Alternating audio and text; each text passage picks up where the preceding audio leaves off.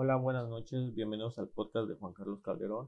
En este podcast hablaré acerca de cómo empezó a gustarme el fútbol, cómo se adentró a mi vida y también mencionar algunos temas que me apasionan y me, llenan tanta de curiosidad. Eh, siempre me he preguntado, ¿por qué me gusta el fútbol? ¿Por qué no me llama la atención al ver otro deporte? ¿Qué es lo que me llama en este deporte? ¿Qué lo hace diferente a otros deportes? Bueno, recuerdo que todo empieza en mi infancia. Cuando tenía 7 años me inscribí a las clases de fútbol para poder entrenar y competir en los juegos. Creo que desde ese momento me empezó a gustar el fútbol. También uno de mis gustos fue la convivencia con mis mejores amigos, ya que a los 8 años empezamos a ir a una cancha de, pasto sintético junto al McDonald's hacia la dirección del aeropuerto. Eh, sin desviarme al tema, eh, cuando tenía a los 8 años íbamos a esa cancha desde las 4 hasta las 5 de la tarde. Eh, también ahí en ese lugar eran los partidos o viceversa. nosotros íbamos a, a, los, a las canchas de, los equipos rivales. Eh, también recuerdo en qué posición jugaba. La posición que me gustaba era defensa central junto a un compañero que se llamaba Roberto, que básicamente éramos un, un muro imparable para los rivales. Tampoco me gustaba yo no era una persona de que yo quiero ser el delantero, yo quiero meter tantos goles, no, a mí me gustaba esa posición.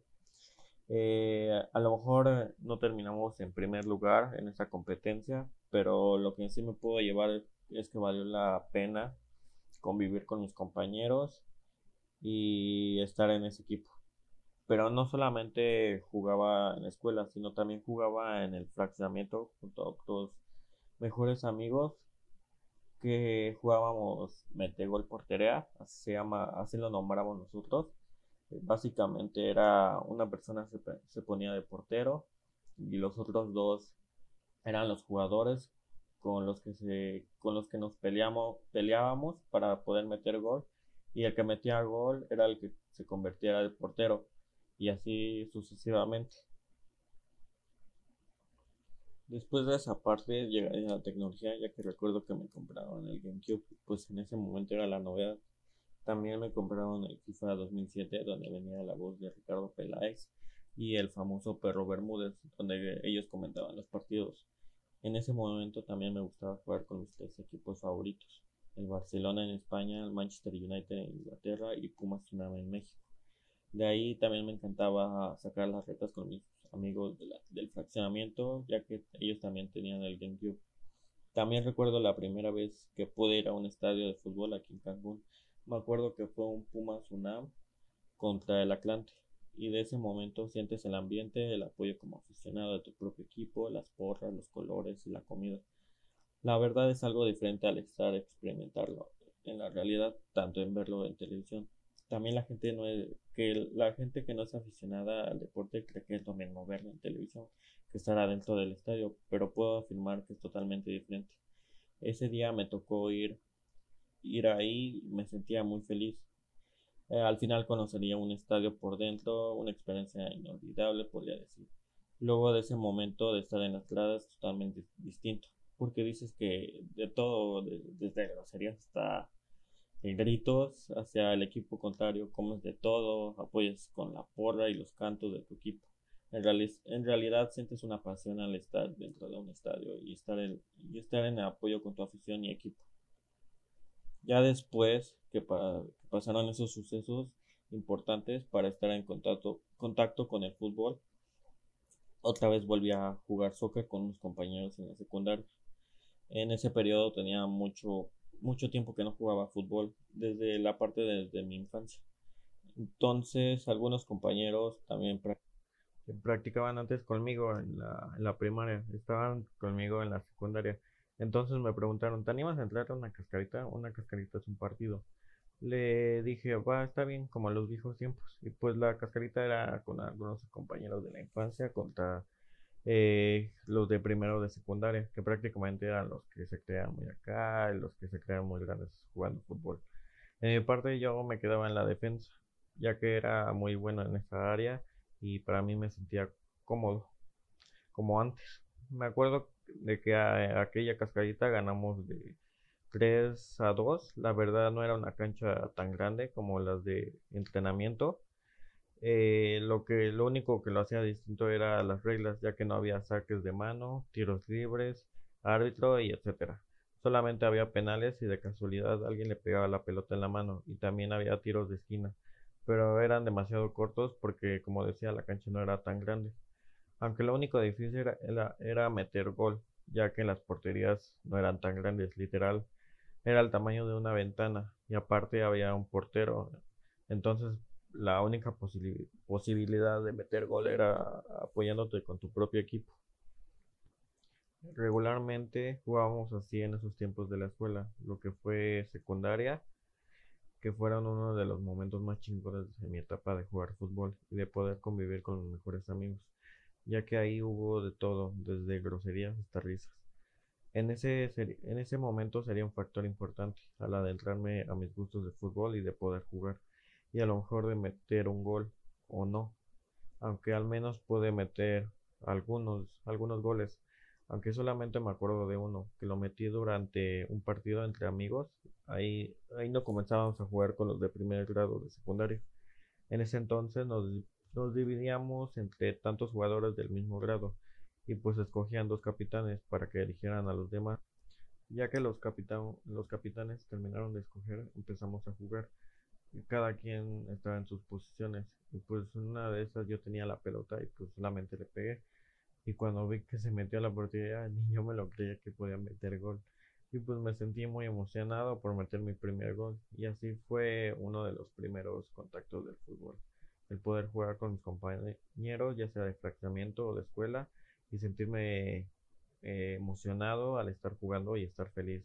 Es diferente jugarlo en calles que en una consola. Después de todo este recuento de cómo me adentraba al fútbol como parte de mis gustos, también me gustó ver cómo ha cambiado el soccer a través de estos tiempos, donde la tecnología eh, ha estado muy en contacto con los deportes y se y entra como un nuevo uso ya que antes no adentraba la parte de la tecnología. También el arte. Y se preguntarán, ¿arte en un deporte? ¿Cómo que arte en un deporte? ¿Cómo el arte se puede ver en un deporte? También eh, ver que la edad no importa, ya que hay jugadores de alta edad, pero aún así tienen potencial y futuro. Otro tema sería los jóvenes, ya que actualmente son los más vistos en este deporte. Eh, también en cómo ver el fútbol nos comparte sus sentimientos en la parte de las competencias y por último cómo ha cambiado el soccer a través de estos últimos momentos. Actualmente la tecnología en el fútbol ha ido incrementando, ya que se han metido nuevas formas para que el fútbol sea más justo y que se puedan respetar las reglas. Uno de los principales cambios fue el adentramiento del VAR, que su sigla se conoce lo que es Video Assistant Referee o en su traducción es árbitro asistente de video en el cual consiste en un sistema arbitral usando cámaras puestas en distintas posiciones en el campo de fútbol. El objetivo principal es captar errores humanos que condicionen el resultado. Estos, estos pueden captar confusión de identidad al sacar una tarjeta, penaltis y goles. También hay una cabina bar donde los árbitros pueden ir a checar la repetición de lo que se marcó. Este tipo de tecnología son los cuales hacen más justo este deporte, pero también hay errores. También otro aspecto que se ha evolucionado es la parte de los videojuegos, donde podemos encontrarnos con estos juegos que, que hacen que se parezcan a la realidad, ya que al jugar un partido de FIFA o de PES, que ambos se centran en el fútbol, podemos observar cómo la tecnología demuestra que algo impresionante de ver dentro del juego, como los estadios idénticos, la afición de los equipos, los rostros de los jugadores que son tan realistas al verlos en un juego desde ver los tatuajes y la textura de la piel. La verdad es algo interesante de cómo la tecnología mete nuevas actualizaciones. Aparte es algo que también me gusta, de cómo podemos verlo en la realidad a través de una televisión. Otro tema de suma importancia para este tipo de deporte es el arte. Y hay gente que se estarán preguntando, ¿cómo que arte? Pues sí, arte en un deporte lo que puede demostrar, desde ver los colores de los uniformes, de los equipos o de tu equipo preferido. Hay gente que, que dice, me gusta ese diseño de esa playera o qué bonito se ve ese uniforme. Desde ahí ves arte en un deporte. Yo opino eso.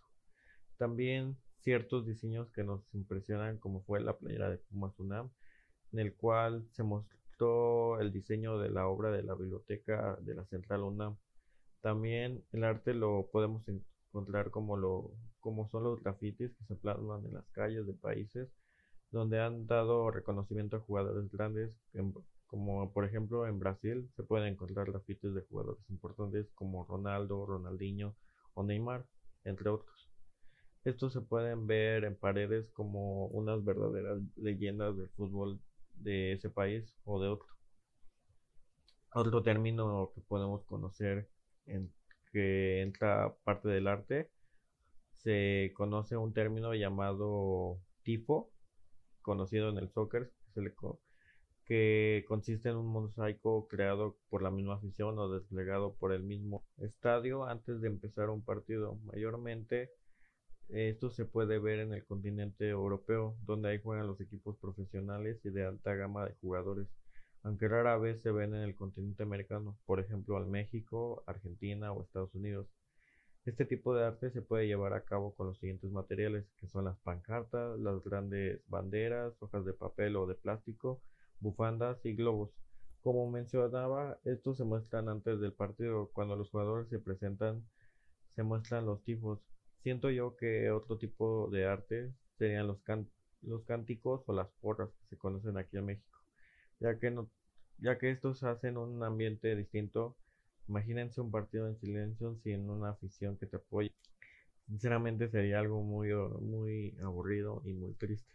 Entonces los cánticos serían algo para ambientar un partido, aparte que te entretiene y ver como equipo cómo te apoya tu afición, cómo festeja al, al meter un gol. También otra, otro tema interesante es la parte de la edad, que hoy en día se ven jugadores mayores que se llegan a retirar por la misma edad o por las lesiones. Por lo que sí hay que admitir es que hay jugadores con años que uno piensa que ya es su hora para retirarse, pero sinceramente siguen dando lo mejor y siguen dando un espectáculo en la parte del fútbol, como el caso de Lionel Messi o Cristiano Ronaldo, que son jugadores que ambos ya son de edad vieja, pero sinceramente son jugadorazos en el campo. La verdad, ambos son jugadores imparables, pero yo me quedo más con Lionel Messi. Porque es imparable, es un jugador de otro mundo. Verlo jugar es algo impresionante.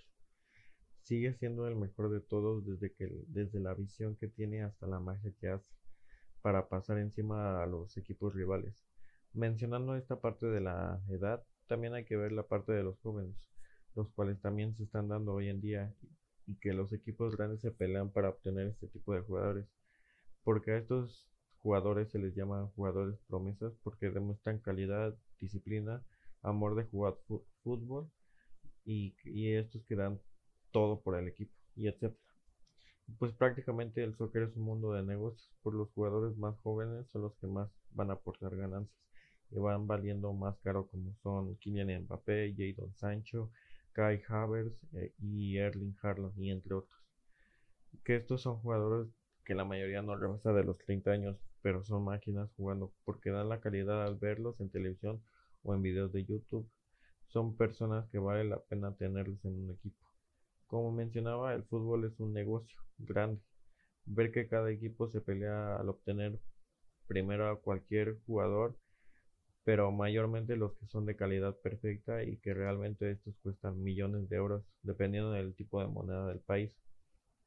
En donde se ven estos sucesos sería en el mercado de transferencia, donde el dinero vuela por comprar algunos jugadores para armar un buen equipo. Honestamente el fútbol se consume de dinero, pero hay que ser inteligentes en cómo usar el dinero porque también tienes que plantear un tipo de estrategia para poder guardar eh, la parte de los viajes del equipo, el mantenimiento de tu estadio y el momento de pagarles a tus jugadores o al staff. Esto es algo impresionante ver cómo el mundo del fútbol es un negocio. También otro tema importante sería la parte de los sentimientos y emociones que nos comparte el fútbol. Siempre cuando hay un partido de la selección, los cuales me encanta ver porque salen eh, los mejores comentaristas que son Luis García, Jorge Campos y Cristian Martinoli, donde ellos siempre comparten risas y bromas entre ellos, o también se burlan de los jugadores, pero de manera chistosa, no por parte mala onda. bueno, para no desviarme del tema, es que ese trío te comparte emociones, te causan risas por el tipo de babosadas que se dicen entre ellos. También otro ejemplo donde demuestra la parte de los sentimientos es cuando cantan el himno de tu país y pues para mí me da el sentimiento en donde se me pone la piel chinita porque me apasiona mi país y me da felicidad de cómo la gente canta el himno aunque también eh, aunque también fue una parte de respeto como se cantó en el, en el Mundial de Rusia del 2018 en el partido de comienzo contra Alemania. Es un gran ejemplo de sentimientos, donde se escucha alrededor del estadio y pues te da la emoción escuchar a la gente cantando el himno con gran voz, una voz fuerte de todos los espectadores y esto también se convierte en algún espectáculo. Por suerte ganamos ese partido y pues la gente gritando, llorando, festejando y alegremente al ver que le ganamos a un equipo grande y con que sinceramente no era cualquier equipo y pues la gente se puso a festejar como locos allá en Rusia y también en la parte de la Ciudad de México, en especial en el Ángel de la Independencia. Al lograr ganarle a un, a un equipo tan grande como Alemania, siento cada vez que un mundial es una competencia llena de emociones. Al ver cómo tus propios equipos pueden eh, participar en otros países, ver gente feliz al estar en el país donde se va a competir eh, estos mundiales. Sinceramente es algo impresionante asistir a estos eventos que no solamente es el deporte, sino el poder convivir con la gente y pasártela bien en donde estés y poder conocer lo que encuentres. Y como último, comentario acerca de cómo se ha visto el soccer dentro de estos últimos tiempos. Tristemente he visto que el fútbol no es como antes debido a la pandemia, que está en estos días básicamente el fútbol se tuvo que pausar para planear de cómo se estaría jugando los partidos. Partidos y también ver una estrategia para meter todas las medidas posibles. Básicamente el mundo del fútbol se pausó durante meses y pues las directivas tenían que pensar si se continuaba o se acababa el torneo. Ciertas ligas se tuvieron que finalizar y solo eran campeones los primeros lugares. Después, en a mediados de agosto se empezaron a renovar las ligas usando las medidas y ciertos cambios en el mundo del fútbol. Eh, sinceramente yo tuve la oportunidad de ver la liga alemana con ciertos cambios que era, era el uso de la máscara, eh, el cubrebocas, el uso de geles, el uso de la sana distancia entre jugadores y los eh, coaches de los equipos eh, también cuando los jugadores entraban a, los partidos a jugar, el jugador que metía gol este, se tenía que mantener una distancia entre los jugadores de su propio equipo. O sea, ya no era como eh, se metía un gol y todos abrazaban y se gritaban y entre, entre la saliva y todo eso y el sudor. Entonces se mantenía lejos de su propio equipo. También lo que me impresionó es como un estadio se ve vacío. Eh, literal, ni un ni una persona, ni una afición. Solamente los jugadores, los entrenadores y cierta cantidad de staff de los que los que recogen los balones o los las personas que están con las cámaras, pero usando la mascarilla. También eh, el uso del puño cuando saludas a tu propio al, a los árbitros o a los capitanes de los otros equipos se tenían que saludar con puño ya no era eh, ya no era con la mano extendida. O los coaches se saludaban igualmente con el puño o con la con el antebrazo con la parte del, del codo se podría decir este, también otra diferencia fue que si como una como una idea nueva para la afición es que se tuvo que poner pantallas en la parte de las gradas en donde pues básicamente era para que la afición estuviera en su casa viendo la, el partido desde línea eh, sinceramente, el fútbol ha sido un cambio, este deporte, cambio para los jugadores y para también la parte del staff, ya que se tuvo que implementar la parte de los exámenes de antibrote de coronavirus eh, o si tenían algún síntoma o algo así. Entonces, en las entradas de los, de los estadios se plantearon ciertas eh, totales de personas de eh, higiene con mascarilla, trajes especiales de sanitización, este, el uso del termómetro, los test anti eh, para el coronavirus, el que te es con isótopo y te lo tienen que meter hasta la nariz y pues pues básicamente ellos obtienen un resultado si tienes eh, síntomas de coronavirus o el mismo virus dentro de tu cuerpo entonces para evitar un brote pues se tienen que realizar estos exámenes aunque ciertos jugadores les ha valido usar el reglamento de las medidas de sanitización. Eh, por ejemplo, eh, un coach, eh, creo que fue el Pio Ferrera, le valió usar el cubrebocas y pues se tuvo que hacer una multa económica ante este coach. O también otros jugadores se van de pachanga, por así decirlo, fiesta, este, sin usar la sana distancia, sin usar el cubrebocas y pues se tienen que alzar una multa pues, económica o, una o dependiendo del equipo que decida porque hay veces que que el equipo decide no pues no vas a jugar en este partido y te vas a tener que quedar en tu casa o en la banca. Eh, en especial ha sido un cambio pues nuevo se podría decir. Eh, pues, digamos encontrarnos con esta nueva normalidad eh, en el que tenemos que seguir ciertas reglas para evitar este, brotes ante eh, los jugadores de tu equipo o del equipo rival o de los mismos este, coaches. Aunque sinceramente es algo sorprendente cómo ves la diferencia entre eh, lo que es la parte del continente europeo, ya que ellos son primer mundo, sinceramente se vio, para mi opinión, se vio más en, Europa, como estos, eh, sinceramente, eh, siguieron los, los nuevos reglamentos, aunque sinceramente hubo gente pues rebelde que se quiso enfrentar a las, a las multas económicas. Pues básicamente esto sería todo. Eh, mi conclusión sería pues que el fútbol, no solamente es un deporte, o sea, gente que piensa que el fútbol es 22 eh, personas, 11 eh, de un equipo y 11 del otro, pateando una pelota y que, que se meta una anotación.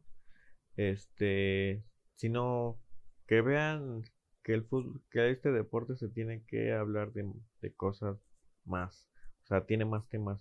No solamente es el, el patear una pelota y como decía, meter gol. O sea, puedes hablar de eh, la historia del fútbol, este, las leyendas, eh, equipos grandes, liga o ligas este, históricas, eh, los uniformes, los colores, el arte, la música, los cánticos, las porras, eh, ¿qué más? Este, no sé, lo que sea, o sea, pueden indagar en internet varias, este, información acerca de fútbol, o sea, es algo tan impresionante que un deporte te pueda compartir tantas cosas y tanta, pues, cultura, en pocas palabras, y pues esto sería todo. Espero que les haya agradado el tema y no se olviden de, compartir el podcast. Gracias y nos vemos en otro episodio.